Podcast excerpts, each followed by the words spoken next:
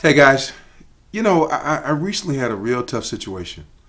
My 13 year old daughter came to me and shared with me that she got in a text and had been on the phone with one of her friends. And, and this friend had run away from home, and her parents had no idea where she was. And the same friend was talking about killing herself. And the same friend told my daughter that her, her father was abusive. And as a result of that, she really was trying to figure out what to do and she thought the solution was to simply die. And I'm so glad that my daughter came and she told me about it. And so the first thing I wanted to do is I wanted to talk to the girl.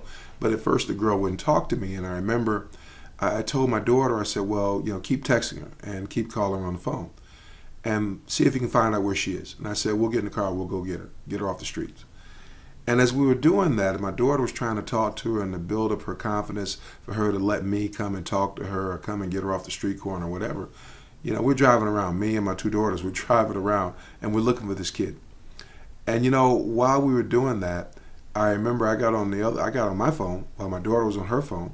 I got on my phone and I'm calling the county trying to find out if there's somebody I can take this girl to. If there's someone who can meet me, maybe from Department of Family and Children Services, who can meet me there and help me get this girl some help.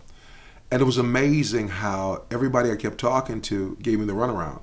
And everybody I kept talking to talked to me about everything except how to help this girl. And I remember I was very frustrated by that. And I noticed that my daughter was getting very frustrated too. And we, long story short, we found the young lady and we convinced her to go home. And we talked to her mother and we got her to go home. And she went home. And as soon as she got home, you know, I, I called the police.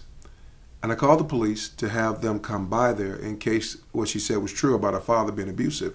I wanted to make sure that after we left her there, there was somebody walking in the door right after that who was questioning him about his behavior and what he had done. And after it was over and we got home, my daughter looked like she was so exhausted and she was so spent and she was so worried still about her friend.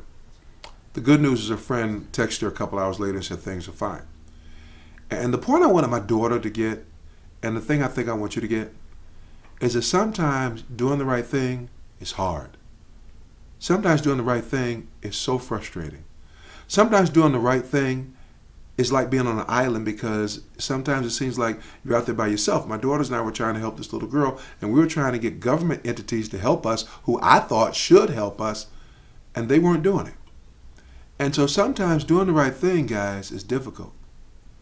But even though it's difficult, it's still the right thing. And so when you're doing something that you know needs to be done, don't necessarily sit there and for everybody around you to say, oh, that was just wonderful. Oh, that was just great. Because they may not do it. And in fact, people may stand in your way and try to stop you from doing it. In fact, some people may laugh at you while you're doing it.